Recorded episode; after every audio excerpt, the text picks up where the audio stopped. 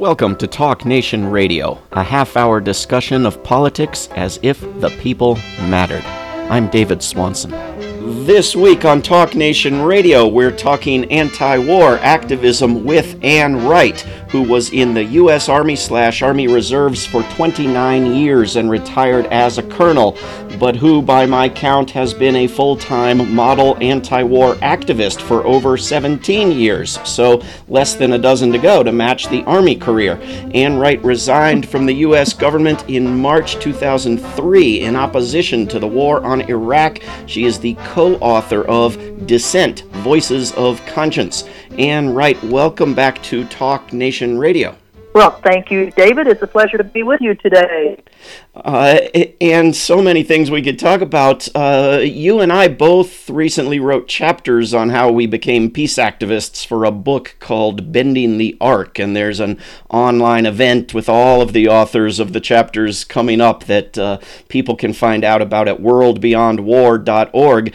Uh, I was struck more by the dissimilarities than the similarities among all the book's chapters. It seems that almost anybody could become a peace activist, doesn't it? Well, it, it does, and I too was fascinated reading the the uh, stories of the other what almost twenty people that uh, they had contacted, asked how uh, each one of us had become active as uh, uh, in the anti-war movement, the peace movement, and it was quite amazing the variety of ways that people uh, entered into this and how what they've been doing. So I, I found it a fascinating book, and I too am looking forward to this upcoming event where many of us will be able to talk uh, about all of this, and hopefully people will be interested in it.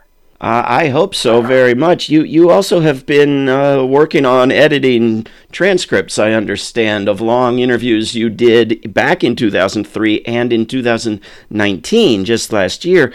What are these reminding you of in terms of how you became a peace activist uh, and and what's happened since? Well, it is kind of remarkable. In 2003, after I had resigned from the government over the Iraq War, the Association for uh, Diplomacy Studies and Training uh, got in touch with me and said they wanted to do an interview about my time uh, in the State Department and and other times. And I thought, well, are you sure you want to talk to me? I just quit government over the war. And they said, no, that's what we wanted to talk to you about because we want it recorded uh, why you decided that you would resign and what led up to it and your background and all that. So in 2003, um, uh, we sat for almost three days as this fellow who's now 92 years old, Stu Kennedy, uh, went through a series of questions that actually they asked all of the people that they interview, whether and the majority of people, of course, have retired from the Foreign Service,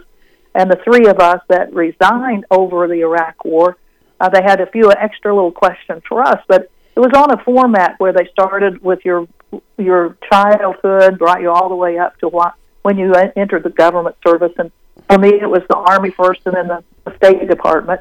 So that that was done in 2003, and the transcript of it was actually put into the Library of Congress, where it's been sitting, and actually has been used uh, by various uh, people that are doing work on things like the U.S. intervention uh, invasion of Grenada or Somalia or Sierra Leone, places that I I'd been and had uh, the interview had an extensive amount of information about uh, what had gone on there. And then in 2019, I was flabbergasted when Stu Kennedy, who was 91 at the time, uh, called and said, "You know, Ann, I kind of read about some of the stuff you've been doing since you resigned 18, 17, 16 years ago, and I think that would be interesting to add to your interview that we did in 2003." So I went back and we had a day long interview, which was really interesting because it turned out that um, while Stu Kennedy was uh, interested in part of it, he certainly didn't agree with all the protests that I I'd been a part of. So that was fun uh, going back and forth on why the peace community and the anti-war community uh, has done certain things. And anyway, so all of that's now out there, and I'm trying to edit it and see if we can't put it in some form of a um, a book format, which will be fascinating because it is you know, in 2003, I certain I had certain views coming out of the U.S. government after 32 years or so of being in the government in both the Army and the Foreign Service. And although I I'd resigned over the Iraq War, my thought process has not come around in those short months uh, to what it is now. So the editing of the 2003 manuscript is is uh, oh, it's kind of hard trying to retain because I think it's important for people to realize or, or to see where I was in my political thinking coming out of the government and where I have evolved to uh, now a decade and a half later. Yeah, it's an ever-changing process. I think uh, you're not you don't just flip a switch and you're you're against war. You you develop your understanding of how you're against war. Um, what do you what do you make? I, I mean, I remember back 2005 or so, Camp Casey in Texas, and all the activism against uh, that war at that time. What do you make of the apparent rehabilitation of, of George W. Bush in in many circles, as if none of his crimes ever happened? Well, it just makes me sick in my stomach. I mean, George Bush, uh, Dick Cheney, Condoleezza Rice, uh, uh, Colin Powell, all of those people ought to be in jail. Uh, that's what we we said should be happening to them back in 2003, 4, 5, and 6, and my opinion has not changed at all. What they did to the country of Iraq, uh, what they did to the country of the United States, uh, they should be held accountable for. And this rehabilitation stuff that's going on uh, is just uh, sickening. And I guess part of it is that now we've got Trump, and so uh, he he makes Bush look better in some people's eyes, but I certainly don't agree with them. Yeah, I I can see where that leads, right? Because all you need is somebody worse than Trump, and and will be instructed to like Trump now. It, I don't I don't think that leads anywhere good. Um, yeah. What have you been been doing more recently? I know one project you've been working on is uh, opposition to RIMPAC, which uh, I'm afraid many people may not even know what that is. Can you tell us what that's about? Yes, it's uh, the RIMPAC is called Rim of the Pacific, and it's the the largest naval military uh, war practice that there is in the world, and it's held every two years uh, in the waters off Hawaii and usually there are uh, 20 to 25 countries that participate. There can be up to 200 vessels, uh, uh, aircraft, submarines, uh, 25,000 people coming from these 20 to 25 countries. Uh, it's been scaled back this year because of the COVID 19 crisis, uh, but there still are going to be countries that are sending their ships to participate to you know, practice war making. And as we see what's going on in in uh, the Pacific and the South, China Sea, the confrontations with uh, uh, China, uh, both on the sea uh, and uh, in the political processes, uh, it is a very dangerous uh, time. Right now, the United States has two battle carrier groups that are in the South China Sea that have been there for the over six weeks. So the the ramp up of U.S. military war practice uh, directly in the region around China is very strong, and then you have this international war practice that's going off uh, off in the waters of, of Hawaii, the middle part of August to the end of August.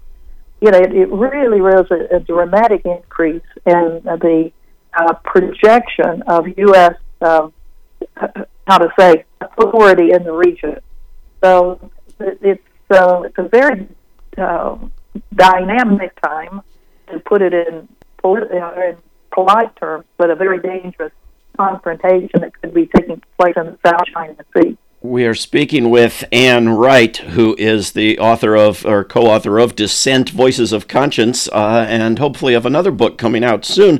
Uh, and one of the projects that you've played a big role in uh, during all these years of, of peace activism uh, is the, the Gaza Freedom Flotilla. Uh, and that's, uh, I guess, struggling with with the coronavirus crisis. What's the what's the current status of activism there? In Gaza, uh, you know, the tiny little place that's 25 miles long, five miles wide, uh, is an open air prison because the Israelis and Egyptians, but the Israelis primarily will not let anything in unless they approve it, and they don't approve much, and they bomb the heck out of it. And our Gaza Freedom Flotilla that tries to to break the naval blockade of Gaza. Uh, the COVID crisis has uh, in, a, in a very populated area that has over two million people in that small little little area. Uh, it can go like wildfire. But to the credit, uh, a very uh, small but very dedicated uh, health professional crew that's in Gaza, they've been pretty well able to contain it because they have quarantined people in a quarantine camp that's uh, right on the border with uh, with Egypt, is, is which is where uh, the people that uh, arrived back in April uh, that actually ended up having COVID, they were tested and they were stopped there. So the in, in Gaza right now, the COVID crisis is under control. However, over in the West Bank, um, uh, the Palestinians that are in the West Bank um, and Palestinians that are Israeli citizens uh, that live in the borders of what Israel calls its its land there, uh, they're having a very difficult time. And in fact, uh, the Israelis uh, knocked over one of the COVID um, uh, testing facilities that was uh, in the city of Hebron. So, you know, it's very it's very difficult there. So, on one level, the isolation that Gaza has that is terrible on 99.9% of everything, it's kind of helping out right now because uh, they can control much easier uh, the symptoms, anybody with symptoms of COVID, and then those that were actually diagnosed with it earlier back in, in March and April. When you, when you say Israel knocked over a testing facility, what, did they accidentally bump into it, or what do you what do you mean by knocked over? Well, when when they knocked it over, they actually destroyed it. Uh, they they destroyed that, such as they destroyed homes in the West Bank. Uh, uh, hundreds of homes have been destroyed by by the Israelis, and they've destroyed a huge number of the precious olive groves. The olive trees that are hundreds, if not thousands, of years old have been destroyed uh, over many years, but apparently in the last uh, six months, uh, the Israeli uh, government has been uh, in an active program to destroy as many of the uh, ancient olive groves of the Palestinians as possible. It, it does seem uh, over the past 17 years or so uh, that you've been working on this, and that we that we have seen some progress, at least in terms of of creating greater levels of activism and education and awareness and the BDS movement. Uh, what sort of what sort of impact has been had thus far? Well, indeed, the impact uh, of international citizen activism has been very, very strong uh, it, to the extent that the Israeli government and uh, uh, Prime Minister Netanyahu has called the boycott, divestment, and sanctions movement a strategic threat to the state of Israel. And he said that like 10 different times in one of his addresses to the uh, American Israeli Public Affairs Council, the AIPAC meeting that happens every year in Washington, D.C. So when he said that, I mean, all of us that have been working so hard to educate people as to what the what uh, uh, the Israelis are doing to Palestinians, uh, kind of, I mean, we were amazed uh, that that uh, Netanyahu would actually say that. Well, at the same time, what Netanyahu and Zionists who are in the United States were doing uh, were lobbying state legislators uh, to enact on a state level laws that outlaw the boycott of Israeli goods and the uh, so now I think there are something like 16 states that have uh, in their laws that it is illegal for you to boycott Israeli goods. Now, of course, there's a counter uh, legal process that's going on in all of these states, and as as these laws are challenged, they are knocked down. But it just shows how how influential uh, the Zionist lobby is not only on a national level, where the state of Israel still gets, you know, over the period of 10 years, they're getting $30 billion, over three, three, three billion a year from the United States for uh, its military forces. Uh, on the state level, uh, the Israeli lobbyists are very, very strong uh, to have gotten uh, this number of states to pass laws. And on, the educational level, if you look at the influence of the Zionist lobby of rewriting history and writing Palestinians out of history, that's another place where we're fighting back uh, virtually every year in one state after another after another after these pro Israeli parts of textbooks uh, go into states, led uh, primarily by the state of Texas, which it seems like Texas has an inordinate influence over the curriculum uh, around the United States. So if it goes into the Texas uh, state textbooks, then it's adopted in many other places. So we do have some programs to battle that back. You, you, know, Congresswoman Ilhan Omar, who now has you know just millions pouring in from around the country uh, to uh, to fund an opponent, a challenger to her seat in Congress, has a bill called something like the Stop Arming Human Rights Abusers Act, uh, which would simply uh, forbid the United States to sell arms and ship arms to governments that grossly abuse human rights. Now, how you use deadly arms without abusing human rights is a complete mystery to me, but it, it still seems like it would be uh, something that if anybody heard about it uh, and and weren't a Congress member, but were an ordinary person free to think what they want, uh, they would support that sort of move, wouldn't they? Well, indeed, they should. And you know, in years past, uh, the United States has had uh, human rights uh, as a part of holding militaries accountable for their actions against their own people and there have been sanctions that have been put on various militaries at various times, like uh, in Central America on the uh, El Salvadorian mil- military and uh, other other militaries. But that has kind of fallen off over the last years. Uh, so this uh, new uh, initiative that uh, Ilhan Omar has is is very important. And another uh, Minnesota legislator, uh, uh, Betty, oh shoot, uh, she, Betty McCollum, pardon me, Betty McCollum out of uh, Minneapolis, has another bill which targets uh, the Israeli treatment of Palestinian children, where the the Israelis pick up kids, Palestinian kids, some of whom may have thrown a rock at a Israeli or you know or whatever the charge may be that the Israelis want, just to have a dragnet to put all these little kids in prison. So Betty McCollum has this bill to make sure that we recognize that that the Israeli government is behind the imprisonment of hundreds of little kids of Palestine. Doesn't it seem like if Palestinians did that to Israelis, or if Iranians did that to Iranians, or if if anyone uh, in a foreign country did what uh, what troops are currently doing in, in Portland, Oregon, and around the United States, it would be grounds for sanctions, if not uh, bomb threats. Well, isn't that the truth? yeah, well, and when you look at what the United States is doing in all of these detention facilities, where we have uh, a huge number of uh, kids that are in detention, which essentially is in jail, uh, it's uh, you know the, the kids of the world aren't being treated very well by anybody anymore.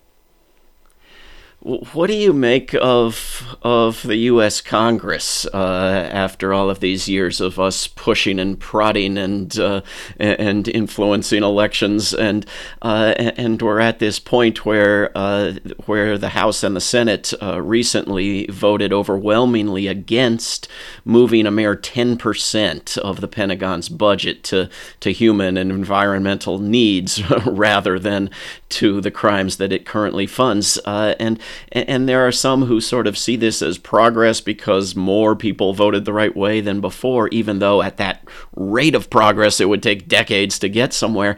Uh, what, are, what are we to do with the U.S. Congress?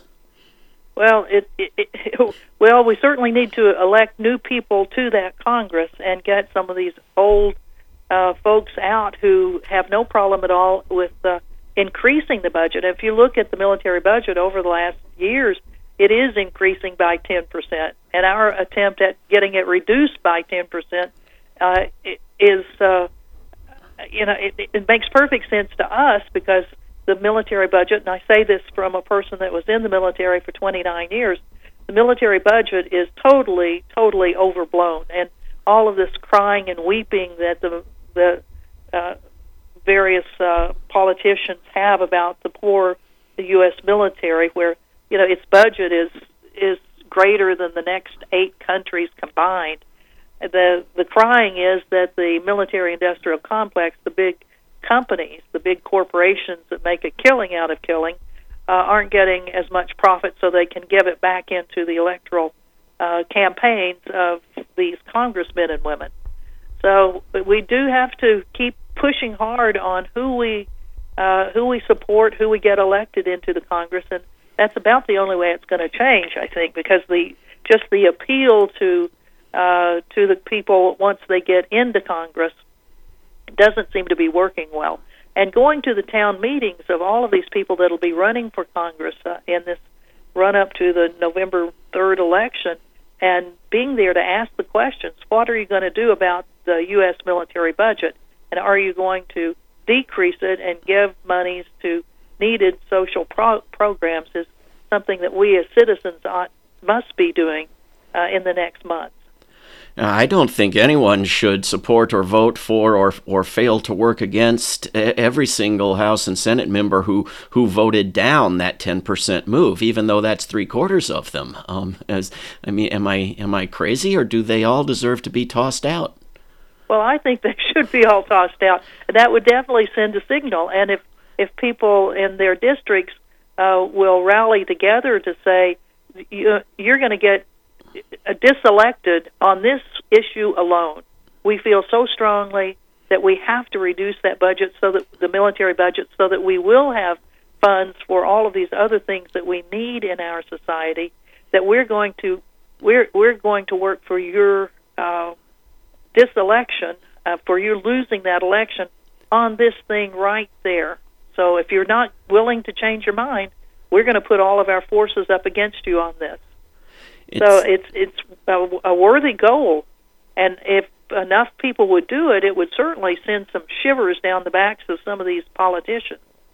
Do, do you think we could we could still, if we could figure out how to do it, uh, get a lot farther just by communicating to more people what is happening? I mean, because we have uh, a president like Trump who's who's claiming uh, right up to this moment that he's been actively working, you know, for four years to end various wars, uh, even though, you know, most wars in the history of the world didn't take four years from start to finish. It takes him, you know, after after Obama was was thanked with great gratitude year after year after year after year for for for ending you know this this ongoing process of ending wars that he never ended so I, I think they understand that people want the wars ended uh, and I think people don't know that Congress keeps voting against ending any of the wars or e- even taking troops out of Germany or Korea for God's sake well indeed the public education is a tough part of this the we very seldom hear anything about that on the the major news networks uh, uh, and in the newspapers that most people don't read anymore, it's not much there. The the the education of Americans through social media seems to be the uh, the the avenue that we have to be taking and trying to get these types of subjects on a platform that millions of people will look at, and particularly the the youth of our country that that have to start realizing how much money is being blown on the military versus what they could be using for their own uh, education and for the, their own housing and things like that. Trying to get the messages crafted in such a way that they'll be picked up by the the youth of our country and how they how they uh, communicate is really really a challenge.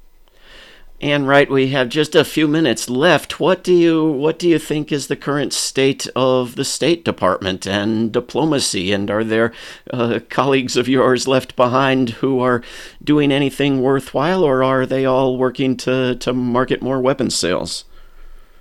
Well, I think the majority of well, I shouldn't say majority. The, there are a lot of good people that are in the State Department still. Uh, it's been 16 years since I've been in there, 17 years. I still do have some friends, and they're, you know, they're the ones that are remaining that haven't resigned yet.